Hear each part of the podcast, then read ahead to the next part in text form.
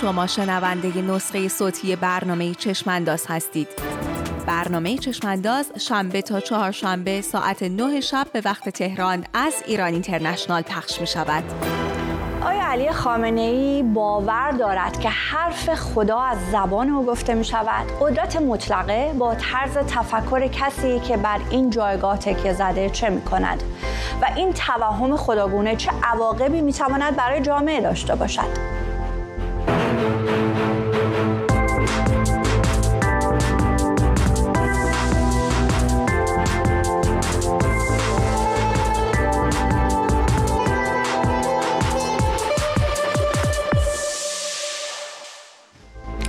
به چشم انداز خوش آمدید. من سمیرا قرایی هستم. در خرداد 1368 گفت باید خون گریست به حال جامعه اسلامی که احتمال رهبر شدن کسی مانند او مطرح شود. 34 سال از آن جلسه مجلس خبرگان رهبری می‌گذرد. علی خامنه‌ای روز 10 دی ماه امسال دست کم در یک مورد مدعی شده که سخن خدا از زبان او گفته شده. پس از واکنش‌های گسترده به این ادعای رهبر جمهوری اسلامی، رسانه‌های حکومتی دست به کار شدند. خبرگزاری تسنیم وابسته به سپاه پاسداران می‌نویسد که بر اساس آیات قرآن تعبیر وحی فقط برای پیامبران به کار نمی‌رود و به غیر انبیا هم وحی می‌شود و حتی در زندگی روزمره همه ما حالت وحی یا الهام روی می‌دهد. یادداشت‌نویس این وبسایت امنیتی استدلال کرده که اگر مؤمنی واجبات و مستحبات را به قول او با اهتمام انجام دهد، خداوند هدایت رفتارش را بر عهده می‌گیرد یا به عبارتی افسار زبان را به دست می‌گیرد. در این چشم انداز با حضور 3 مهمان می‌پرسیم ریشه این تفکر کجاست و با چنین اندیشه‌ای کشور به کدام سو می‌رود.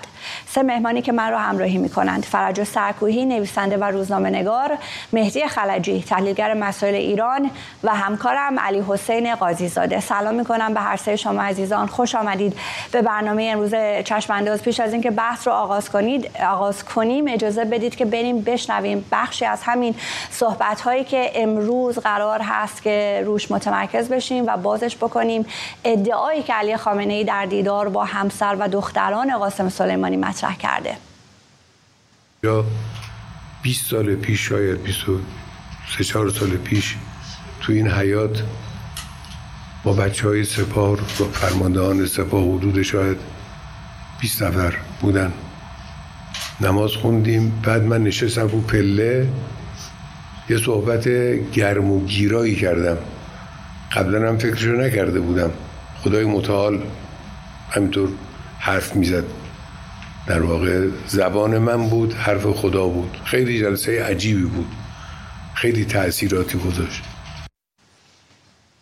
بسیار خب آقای سرکوهی، زبان من بود، کلمات خدا بود. شما چه میفهمید از این صحبت ها؟ من سلام میکنم به شما و مهمانانتون و به بینندگان شما.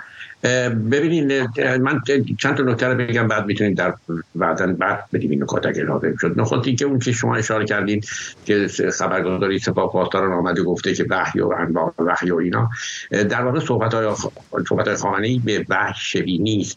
بیشتر به او خدا از زبان او حرف زده، بیشتر انگار که خدا در او حلول کرده، نزدیک هست. بیشتر تفسیرهای گوناگون میتوان کرد. به فرقه حلولیه که معتقد بودن خدا در آدم‌ها حلول میکنه، یا بیشتر نزدیک هست به سنت عرفان شرقی، عرفان خراسانی ایرانی که انسان رو محل وحی میدونست. به قول مولوی میگفت وحی چه بد گفتی از حس نهان، یا کسان که انالحق میگفتند و غیره و غیره. حالا اینها یه بحثای فقهی و الهیاتی است، من نمیخوام واردش بشم. اما اون که میتونیم نگاه بکنیم و توجه بکنیم که این اولین بارم نیستش که خامنه‌ای چون ادعایی میکنه. خامنه‌ای همیشه یکی مثلا خودش رو رهبر فرزانه تلقی میکنه. در جلسات شعری که تشکیل میده، اینا رو بعدا در روانشناسی فردی و اگر خواستید من اشاره خواهم کرد در دور بعدی، خودش رو ادیب میدونه، خودش رو شاعر میدونه، خودش رو بزرگ میدونه، خودش رو هنرشناس میدونه و و و و که هیچ کدوم از اینا نیست در واقع. حالا میشه بعدا دربارش بحث کرد. یک خصوصیتی اصولا وجود داره. حالا اگر روانشناسی فردی رو بذاریم کنار برای چند لحظه و برگردیم به اون مثلا نمونه نوعی، دقیقاً خامنه‌ای داره کاری رو میکنه که همه مستبدان تاریخ، به ویژه در پایان کارشون میکنن. یعنی ما میدونیم در حکومت‌های توتالیتر و نیمه توتالیتر، حکومت‌های استبدادی، یک شیشه شخصیت ساخته میشه، حول اون رهبر میشه تجلی مکتب، رهبر میشه تجلی دین، تجلی ایدئولوژی، تجلی به اصطلاح قدرت، و بعد اون رهبر برای که شیشه شخصیت اون رو بسازن و اون رو تقدیس بکنن، خب یه سری مقدار دست در کار میان که خب طبیعتا اینا منافع دارن، رانت دارن یا باور دارن یا ترکیبی از این دو هستش. و بعدم اون روند خودفریبی آغاز میشه در فرد مستبد، روندی که همه انسان ها به اون تمایل دارن که خودشون رو فریب بدن، چهره دیگری از خودشون بسازن. این مثلا کیش شخصیتی که مداهان بر میسازن و روند خودفریبی دست به دست هم میده و به تدریج رهبر مستبد با مثلا ارتباط خودش با واقعیت از دست میده، گسست پیدا میشه بین واقعیت ها یک جهان و اون تصوری که او داره از خودش و از حکومت خودش. این گسست با واقعیت همراه میشه با تشدید پدیده‌ای که بهش میگن خودشیفتگی، نارسیسیسم. و این خودشیفتگی و نارسیسیسم وقتی تشدید میشه در رهبران مستبد، تبدیل میشود به ماریخولیای بهتری که خودش رو بزرگ میدونه، نماینده تاریخ میدونه، نماینده طبقه کارگر میدونه، نماینده تمدن میدونه. او میشه به اصطلاح مظهر اون چیزی که قرار است بشریت رو، اون جامعه رو به اصطلاح به خوشبختی برسونه تا غیره.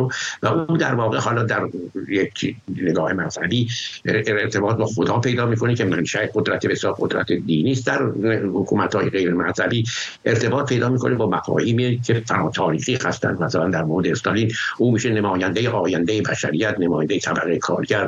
در مورد هیتلر که خودش رو به اصطلاح نماینده اون تمدنی میسازه که نجات آریا بخواد بزوده، موسیلینی همین چیزا رو داشت. اگر نگاه بکنیم این پدیده‌ای که الان ما در خامنه‌ای می‌بینیم تازه هم نیست، از جای شروع شده، حالا به تدریج داره شدیدتر میشه یا شاید پخش میشه، منتشر میشه. پدیده‌ای که در همه مستبدا بوده. من اینو بگم که شما اگه نگاه کنید به اسطوره‌های ما، جمشید که یک شاه بسیار قدرتمندی بود، او اواخر عمرش به اصطلاح دوچار یک ماریخولیای بهتری شد.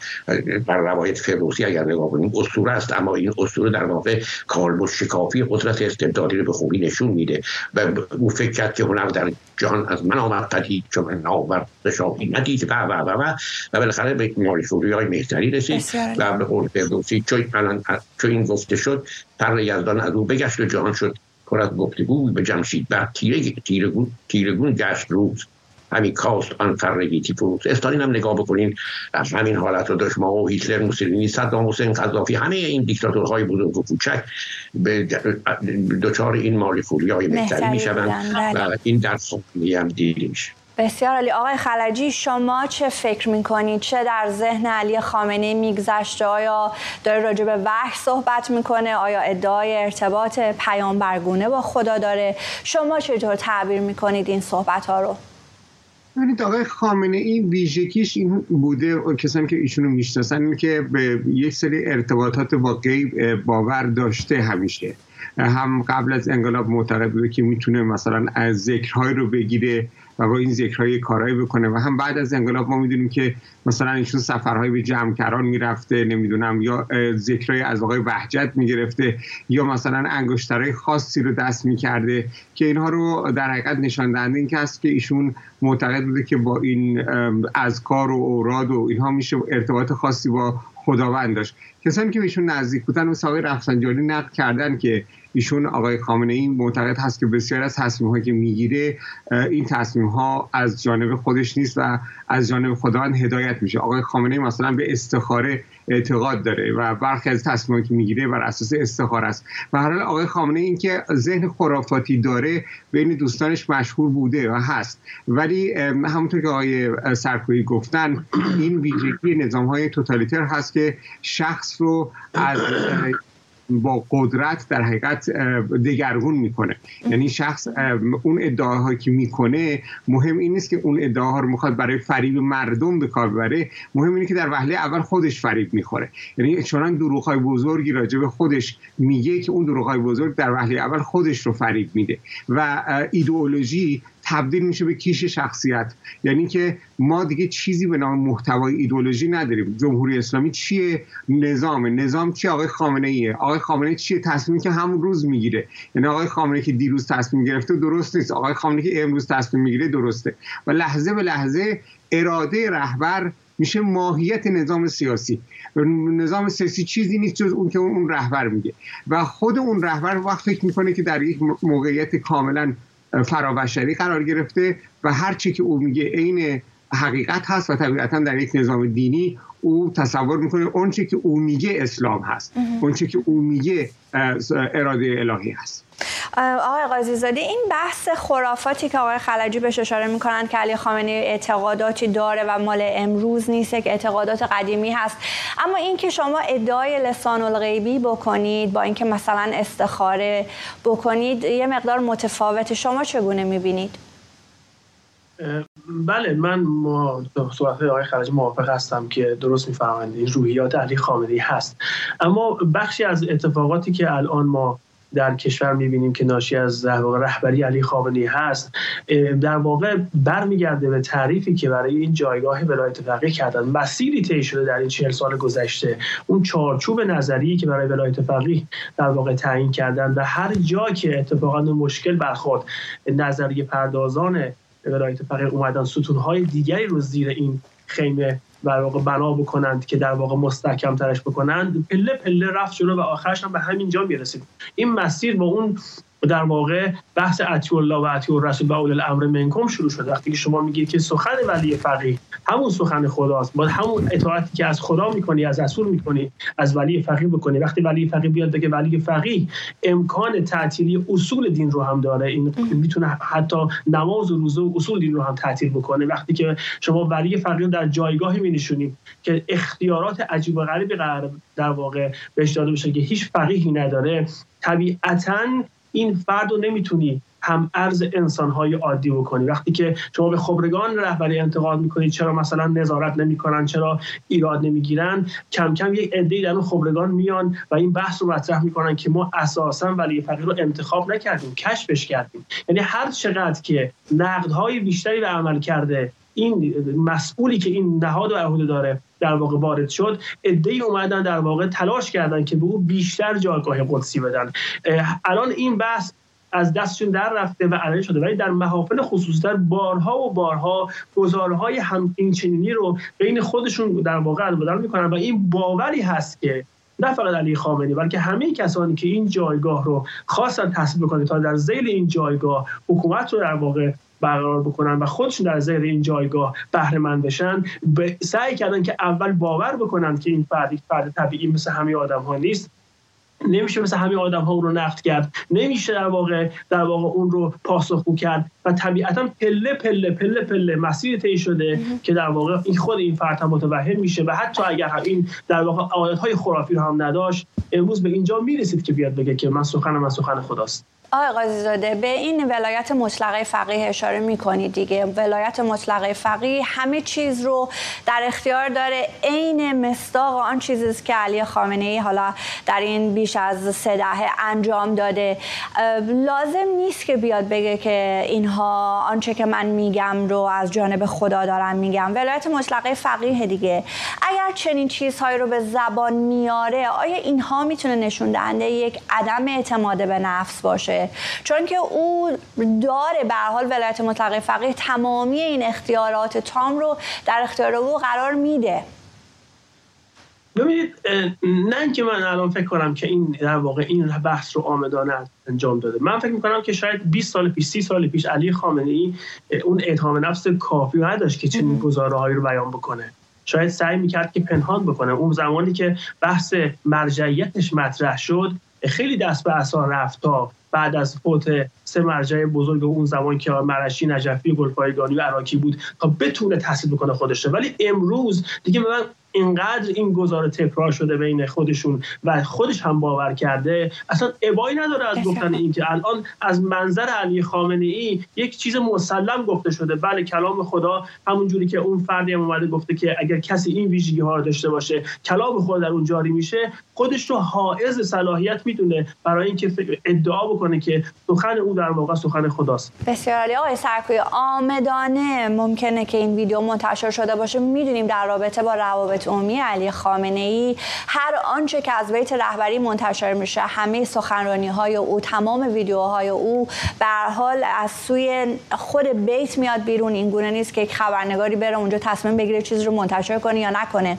به نظر شما چرا این ویدیو رو منتشر کردن؟ چون میدونستم قطعاً که ممکنه که چنین واکنشی بگیره. شما چه نیتی رو پشت انتشار این ویدیو و این صحبت‌ها می‌بینید؟ خب درباره نیت آدم میتونه به اصطلاح حدس بزنه، تحلیل بکنه. ما که در ستاد تبلیغاتی خامنه‌ای ننشستیم یا من ننشستم، اما بر اساس اوضاع احوال که ما داریم می‌بینیم، نخست این که بسیاری از این سخنان گرچه که سابقه داره در تاریخ ما، عرفا گفتند، برخی از مشایخ صوفیه گفتند و اینا، اما همیشه با واکنش منفی روحانیت، حالا اصطلاح سنتی یا رسمی یا هر اصطلاحی شما میگین، روبرو شده. گاهی تکفیر کردن، حتی اعدام کردن منظور حالات رو. بنابراین الان خامنه‌ای مطمئن هستش که روحانیت به اسلام مهم شیعه، مراجع تبلیغ، نمیدونم این کسان هر اسمی میخوایم براشون بذاریم، اینا واکنش انتقادی نشون نمیدن و نمیدن. اکثر اونها به هر حال به نوعی به دلایل گوناگون میخوان که این حکومت باشه. این یک نکته، یعنی اطمینان از این که به اصطلاح جایگاه خودش، جایگاه که نه اطمینان از خودش در میده. دوم این که به اصطلاح در توجه بکنیم که خودفریبی که مستبد به اون دچار میشه و به تدریج در گرداب این باور قرار میشه که دیگران برش میسازند، خودش برش میسازه و قدرت برش میسازه، این به باور بدل میشه. حتی اگه فکر کنیم که باورش نبوده، به باور بدل میشه، در حالی که خب خامنه‌ای باورم داشته به ارتباط با پیکچون که حالا گفتن. اما در چنین موقعیتی آدم‌ها برمیگردن اون باورهای خودشون رو به مالکی‌های مهتری بدل میکنن. مثلا صدام حسین به اصطلاح وظیفه تاریخی ملت عراق باور داشت، من خودش رو منجی میدانست.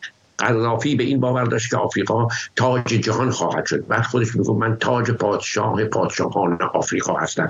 یعنی خامنه‌ای به ارتباط با غیب هست و خدات با اون حرف میزنه. یعنی استالین طبقه کارگر، هر کسی اون چیز خود گذشته خودش رو احضار میکنه، در مالکی‌های مهتری خودش رو تجلی میکنه و اون بزرگ میشه. و بعد حالا این بزرگی باید منتقل بشه. توجه بکنیم که در حکومت‌های استبدادی نظریه کارشناسی یا نظریه انتقادی نه تنها شنیده نمیشه، اصلا سرکوب میشه، چون رهبر قرار نیست او قدرت مطلق، او دانای مطلق، او همه چیز رو میدونه، اون همیشه بهترین راه‌های دنیا رو ارائه میده، هر ضعفی هم هست از دیگرانی که بعد عمل کردن رهنمودان اون‌ها رو نگاه کنید. خامنه‌ای هم همینجوری دیگران رهنمودان رو بد عمل کردن. خوبی ها نتیجتا این که رهبر نیازمند هستش که، یعنی در این حال رهبر نیازمند این هست که این مالیخولیای مهتری که خودش داری دیگران باور کنن. و بعد یادتون باشه استالین، من این بگم بعد تمام میکنم، استالین مقالاتی می‌نوشت به نام به اسم مستعار در متن حکومت خودش و بعد میداد روزنامه‌ها چاپ می‌کردن. ببین موسیقی به نظر میرسه که یک کسی میشینه میگه بله استالین خیلی آدم خوبی، خیلی کارهای مهمی کرده، به اسم مستعار بده به روزنامه‌های رسمی کشور خودش چاپ کنه، بعد خودش بخونه. این نیاز رهبران مستبد نیازمند به این هستند که دیگران رو تایید کنن. این مالیخولیای مهتری باید در آینه منعکس بشه. یکی از دلایل انتشار این، یکی از دلایلش، حالا من میگم همه دلایل گوناگون داره، این هست. و بعدم در این حال همه رهبران مستبد خودشون در خطر میبینن، سوء ظن دارن به دیگران، مطمئن نیستن. این یک چیز روانی است. و بعد اون گروه پایگاه خودشون مدام به اون پایگاه خودشون که در ایران مثلا درصدی از مردم به هر حال به دلایل گوناگونی به خامنه‌ای باور دارن، مدام میخوان به این پایگاه ایده بدن، باور بدن. انتشار این میتونه در این حال برای این باشه که اون پایگاه رو جلب کنه. بله آقای خلجی، این ویدیو سهوا منتشر نشده دیگه، آیا دیدید واکنشی داشته باشه از سوی حالا علمای شیعه یا حوزه؟ اصلا انتظار این رو دارید که کسی از علمای شیعه بخواد اعتراضی بکنه به این صحبت ها؟ نه، از علمای بزرگ منظور، اگه منظورتون کسی مثل آقای سیستانی هست، نه طبیعتاً واکنش نخواهیم دید. ولی طبیعتاً یه بخش عمده از روحانیت رو نسبت به آقای خامنه‌ای بدبین‌تر خواهد کرد. یعنی که اون کسانی که زمینه، یعنی دیدن درست واقعیت رو دارن هنوز، اونها نسبت به آقای خامنه‌ای بدبین‌تر خواهند شد. اما یه نکته رو توجه داشته باشیم که این میتونه یک مقدمه‌ای باشه یا بخشی از اقداماتی تلقی بشه که به ضرر آقای خامنه‌ای در سطح قدرت انجام بشه.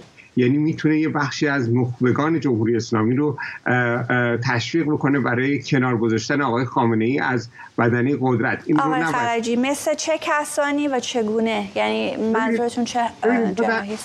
ما در جمهوری اسلامی دیدیم که یک کسانی مثل آقای رفسنجانی توی آب حوض غرق شدن، یعنی تو استر خفه شدن.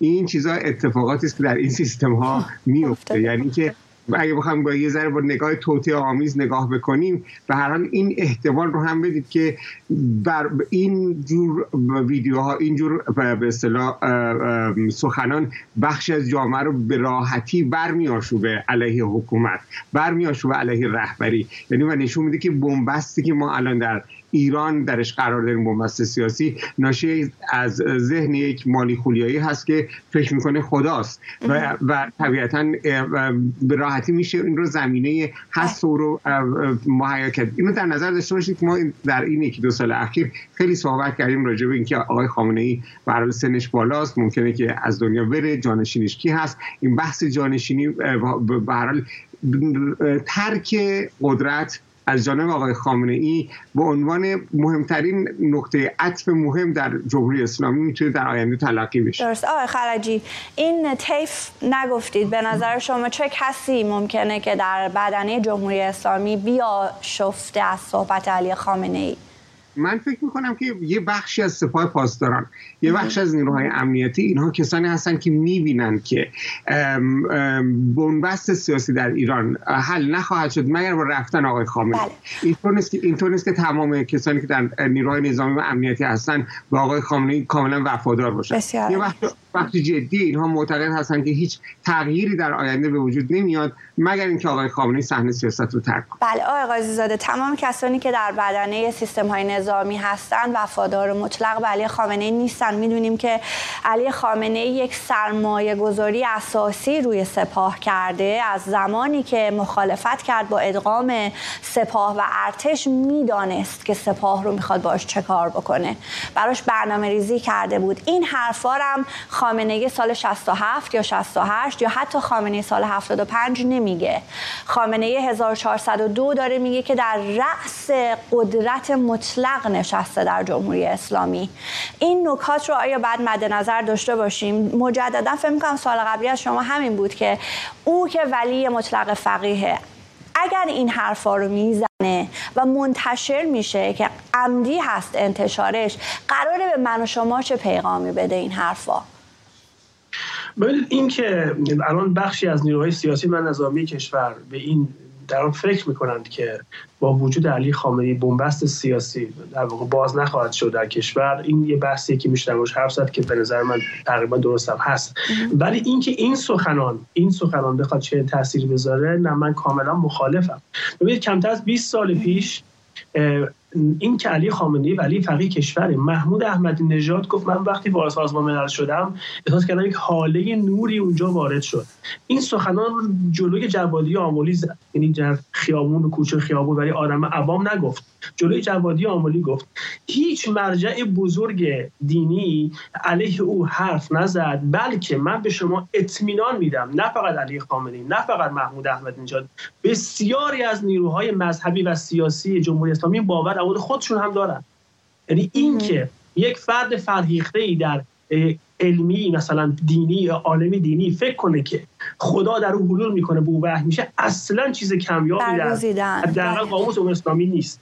به همین خاطر این بر از عینک یک انسان سکولار شما به این قصه نگاه بکنید، بله این در واقع ایجاد در واقع واکنش میکنه. اما آنهایی که طیف پیروان علی خامنه‌ای هستن، اونهایی که باورمند هستن، من به شما اطمینان میدم برای ولی فقیه بعدی هم همچین نظری رو دارن. یعنی که اساسا از نظر اونها اینقدر حرف خیلی عجیبی گفته نشده. بسیارشون در واقع همین در مورد علی خامنه‌ای و خیلی از علمای دینی، شما ببینید در مورد بهجت چه حرفهایی، چه خرافه‌هایی گفته شده، در مورد بسیار از مراجع تقلید چه خرافه‌هایی گفته شده که اونها چه توانمندی‌هایی داشتن، که در واقع چه کراماتی رفت داشتن.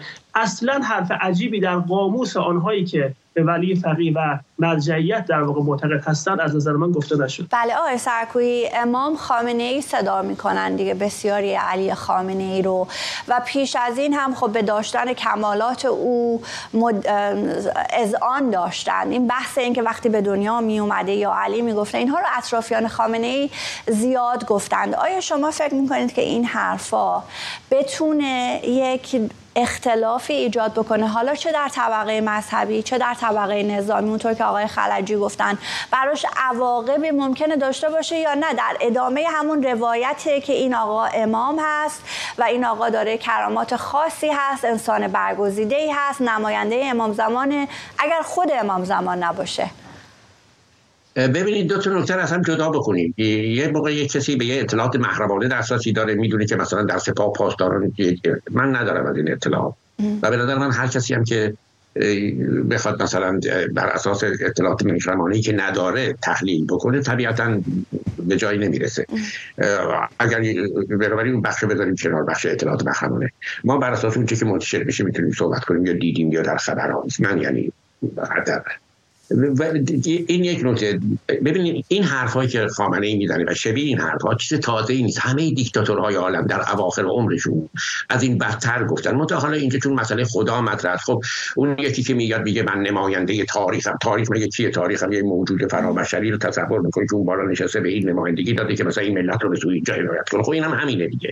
واقعیتش این هستش که این پدیده خاص خامنه‌ای نیست. در مورد خامنه‌ای یه سری خصوصیات روانشناسی شخصی وجود داره که می‌تونیم بعداً بهش بپردازیم، اما پدیده خاص اون نیست. همه دیکتاتورهای عالم، از جمشید براتون مثال دادم، در اساطیر این شروع شده، استبداد چنین بلایی رو بر سر آدم‌ها میاره، اجازه بدید رو تموم میاره.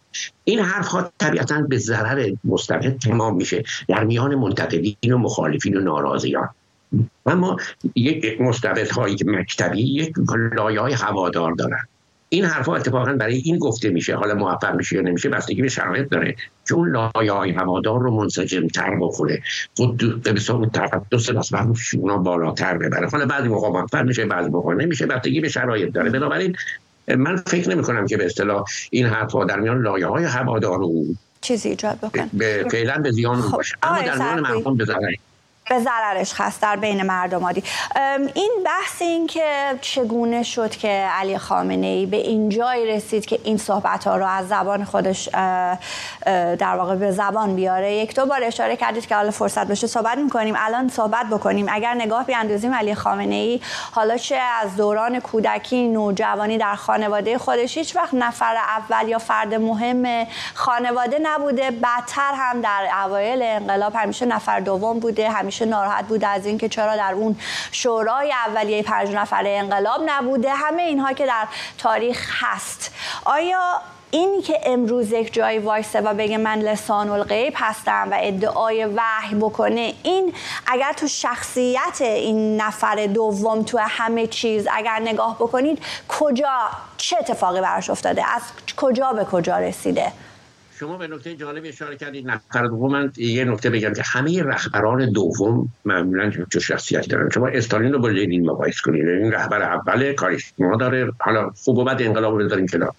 خمینی کاریسما داره، مشروعیت داره، روحانیت رو قبول داره، بالاخره منجر تقلید بوده. همه اینا رهبران دوم معمولا یک کسانی هستن که مشروعیت ندارن، بر اساس اون بوروکراسی و سازماندهی و مصلحت بر سر کار اومدن و اون خصوصیات رهبر اول ندارن و این طبیعتاً یک دورانی طول می‌کشه تا او بتواند به اصطلاح رقبا رو حذف بکنه، دیگران رو بکشه. مثلا استالین، خب مثلا فکر بکنید که استالین یک کسی بود که کسانی که در کنار او بودن، تروسکی، بخارین، نمیدونم اینا تئوریسین بودن، اینا نظریه پرداز بودن، اینا آدمای بزرگی بودن. حالا خوب یا غلطشون بذاریم کنار.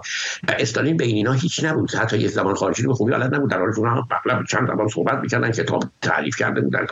استالین بعد از اینکه اینا رو حذف کرد، این عقده رو، حالا کلمه عقده شاید درست نباشه، این چیز رو داشت که خودش رو بهش بگن تئوریسین، درست مثل خامنه‌ای که میخواد بهش بگن فردانه، و به همجاست شروع کردن یه سری کتاب‌های تئوریک نوشتن که حتی در مکتب خود به اصطلاح چپ و مارکسیسم کتاب‌های بی‌ارزشی هستند.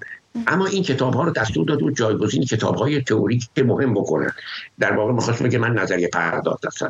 این در مورد خامنه‌ای اگر نگاه کنین، خامنه‌ای مثلا بسیار دیدین معرب شاعرها رو جمع می‌کنه، فیلمش هم تلویزیون نشون میدن، بعد ایرادات شعرشون رو میگیره و نمی‌دونم نظریات ادیبانه میده و نمی‌دونم راجع به رمان حرف میزنه که حرفای بی‌ربطی هم میگه بی‌نوایان بهترین رمان دنیاست، در حالی که ترجمه حسین قلی مستعان خونده که ترجمه بسیار بدیه.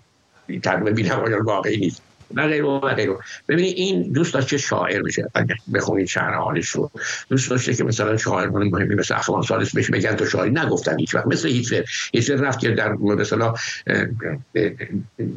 دبیرستان حالا مدرسه نقاشی ثبت نام کرد اما قبول نشد به دلیل ضعف کارش.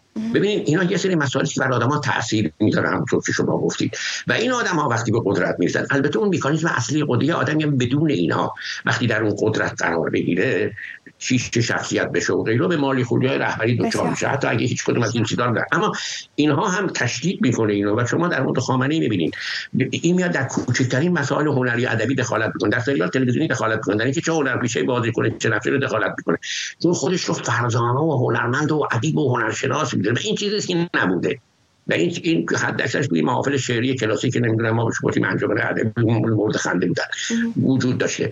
لذا بنابراین با مسئله این هستش که این دوم بودن که شما بعد در مورد رهبرش هم که دیگه خودتون گفتین، این خودش اصلا میگفت چیزا مثلا مشخصاتش نداره و این در یک کشمکشی به این قدرت رسید، مثل همه رهبران دوم با حذف دیگران و غیره و با تبلیغات و با کیش شخصیت. بنابراین تلفیقی میشود از چیزهای فردی و اون موقعیتی که مثل اون خصلت‌هایی که اون جایگاه بر شما تحمیل می‌کنه. بسیار آقای خلجی، میخوام از شما بپرسم اینکه علی خامنه‌ای به هر حال در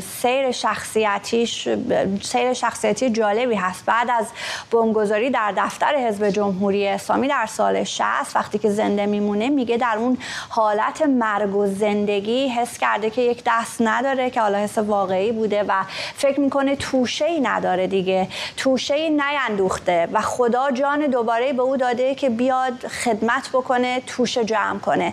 رسیده به اینجا که دیگه خودش رو زبان خدا میدونه. چه مسیری رو آمد؟ چگونه شد که علی خامنه‌ای رو لسان الغیب الان داره خودش رو معرفی میکنه؟ بله، اونچه که آقای سرکوهی گفتن درسته. مثلا اینکه شما وقتی به قدرت اینچنینی دست پیدا میکنید کلا استحاله شخصیت رخ میده. آقای خامنه‌ای تقریباً 3-4 هفته بعد از اینکه به رهبری انتخاب شد یک ملاقاتی داره با برخی از روحانیون در همون حیات کاخ ریاست جمهوری، هنوز منتقل نشده به محل جدید. میگه که بله من خیلی خودم رو در سطح رهبری نمیدیدم، ولی الان که مسئولیت رهبری به من واگذار شده من این رو با قدرت میگیرم. بعد اون آیه قرآن رو نقل میکنه که خذل کتاب و قرآن به خدا به یحیی میگه این کتاب رو با قدرت بگیر. این مسئله که این قدرتی هست که از جانب خداوند به او تفویض شده، این چیزیست که به محض انتخابش به رهبری این در آقای خامنه‌ای ریشه میگیره و تصور میکنه که این مسئولیت نمیتونه یک مسئولیت بشری معمولی باشه، بلکه این رسالتی است از جانب خداوند. و خب این دروغ هایی که به همدیگه میگن، اون چیزایی که در مورد مقام ولایت فقیه گفته شد، ببین خود شخص آقای خمینی و منظورش از ولایت که میگفت اصلا ولایت فقهی منظورش نبود، بلکه ولایت عرفانی منظورش بود. یعنی خودش رو مثل ابن عربی خاتم الاولیا میدونست، یعنی دارای قدرت های بسیار بسیار بزرگ. خاتم الاولیایی که ابن عربی میگه در سطح مهدیه، یعنی در سطح یک امامه و در سطح یک کسی است که قدرت تصرف در جهان رو داره، یعنی نه فقط قدرت حق تغییر قانون یا وضع قانون داره، بلکه میتونه جهان رو تغییر بده، به اصطلاح ولایت تکوینی داره. یه همچین مقامی وقتی خمینی برای خودش قائل هست، طبیعتا وقتی خامنه‌ای خودش رو جانشین او میدونه فکر میکنه که این ولایت به طور طبیعی از جانب خداوند. آقای خلجی اتفاقا این نکته که میگین جالب هست، این وجه عرفانی کلمه کلمه ولی یا نوع ولایت یکی از موارد اختلاف بین خمینی و خامنه‌ای بود دیگه. یعنی خامنه‌ای در اون نماز جمعه‌ای که میاد تشریح میکنه و نظر خودش رو جوی ولایت فقیه میگه و میگه بعد این منطبق باشه با قانون و شرع، و خمینی بهش میگه متوجه منظور من نشدی. حالا همون چیزی که متوجه نشده بود رو به غایت و درایت دریافته و این ولایت رو، همون چیزی که مد نظر خمینی بود و خود خامنه‌ای نفهمیده بود، الان خیلی بهتر از خمینی ظاهرا فهمیده. این فریب جدی که آقای خمینی مردم رو و حتی روحانیت داد همین بود، سر مفهوم ولایت بود.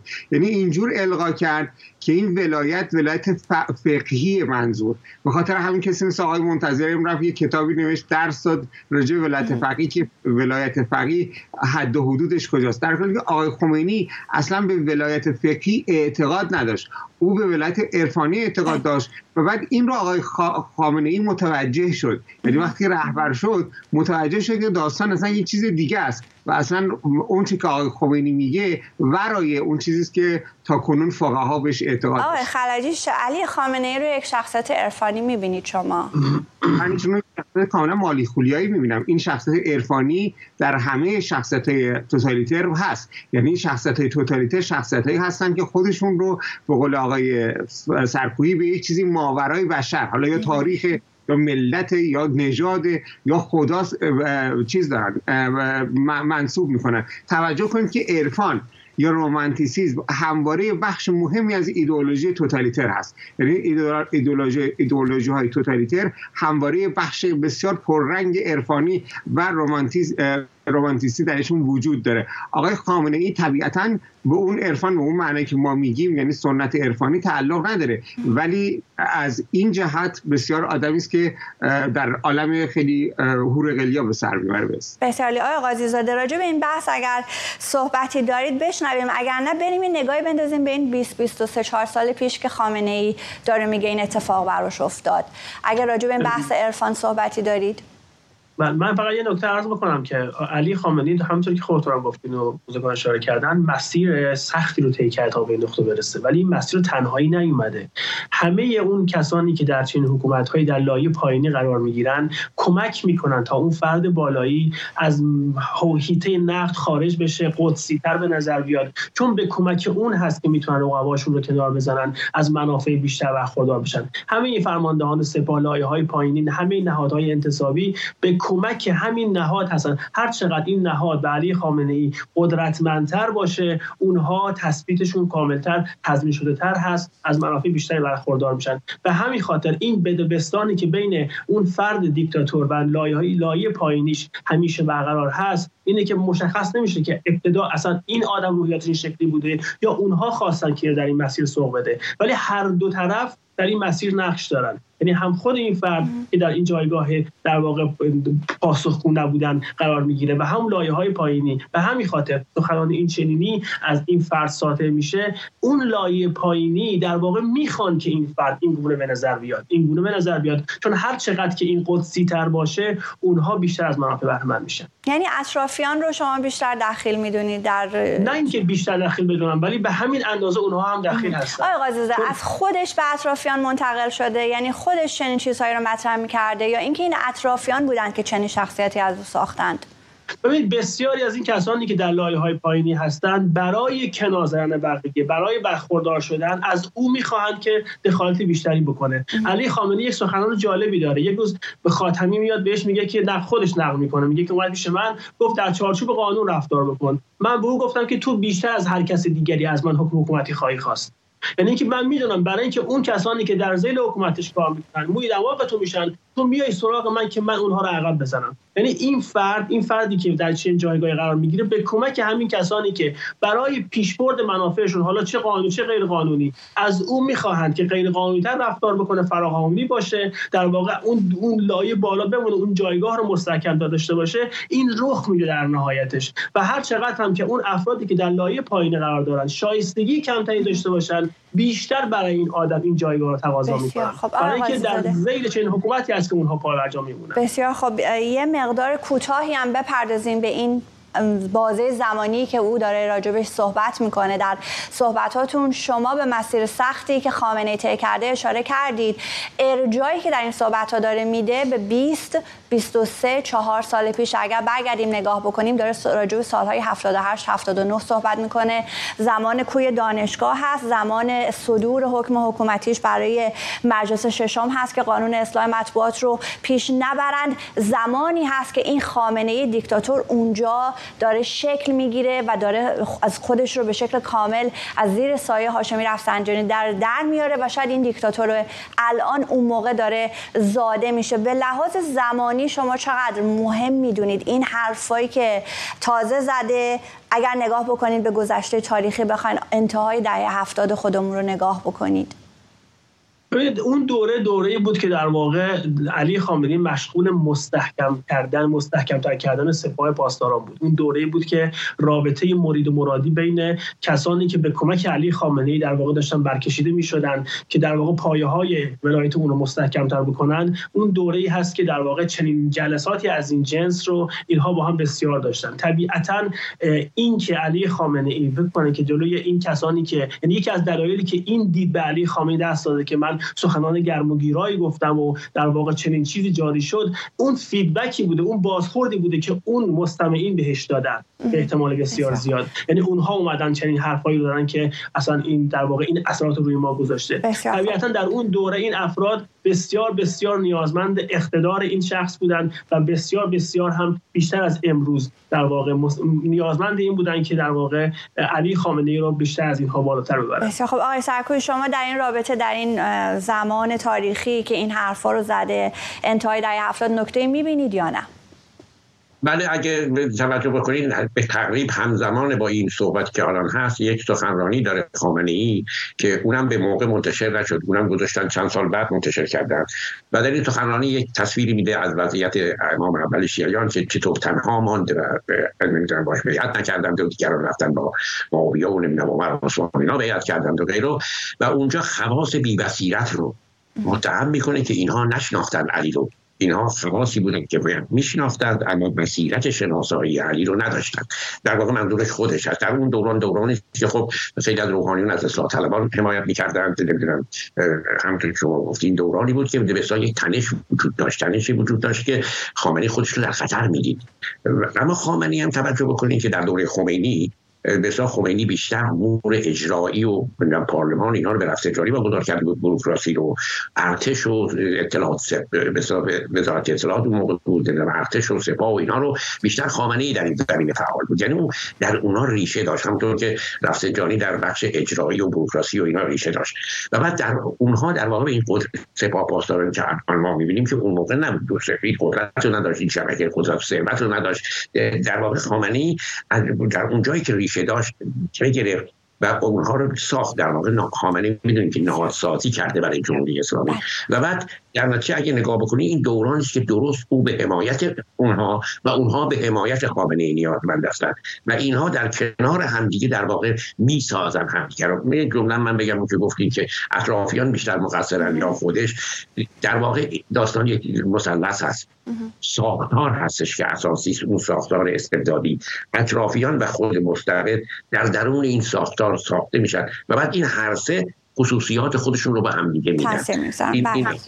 بنابراین در همین روند هم اگر به اون سخنرانی توجه بکنیم میبینیم که این در همون روند بود. متشکرم آقای سرکوهی. آقای خلجی، چقدر این حرفا علی خامنه‌ای رو از اون چه که هست مهیب‌تر میکنه و چه سرنوشتی ممکنه زدن این حرفا برای ملت ایران رقم بزنه؟ من فکر کنم این حرفا، انتشار این حرفا به ریزش بیشتر نیروهای طرفدار حکومت کمک خواهد کرد و مشروعیت نظام جمهوری اسلامی رو بیش از قبل کاهش خواهد داد و کسانی رو که هنوز خوشبینانه معتقد هستند که این جمهوری اسلامی و رهبر اون تصمیم‌هاش رو بر اساس یک منطق عقلانی میگیره و به نفع منافع ملی تصمیم میگیره، این افراد رو به شدت مشکوک خواهد کرد. من فکر می‌کنم ما به سرعت داریم به سمت سلب مشروعیت کامل جمهوری اسلامی پیش میریم، مخصوصا شخص آقای خامنه‌ای به عنوان کسی که تصمیم‌هاش ذره‌ای در جهت منافع ملی ایران باشه. خیلی متشکرم از هر سه نفر شما، فرج سرکوهی، مهدی خلجی، علی حسین قاضیزاده، در روزهایی که خبر زلزله ژاپن میاد و اینکه چگونه این کشور تونسته از زیر ساختهای خودش محافظت کنه و بسازه که تنها 55 نفر جان خودشون رو از دست بدن، ما بعد راجع به وحی و وحش تشریعی و تکوینی و علی خامنه‌ای صحبت بکنیم. خیلی ممنونم از هر سه نفر که وقت گذاشتین در این برنامه شرکت کردید و متشکرم از شما بینندگان تلویزیون ایران اینترنشنال که امشب هم پای بحث ما نشستید. تا چهارشنبه شب.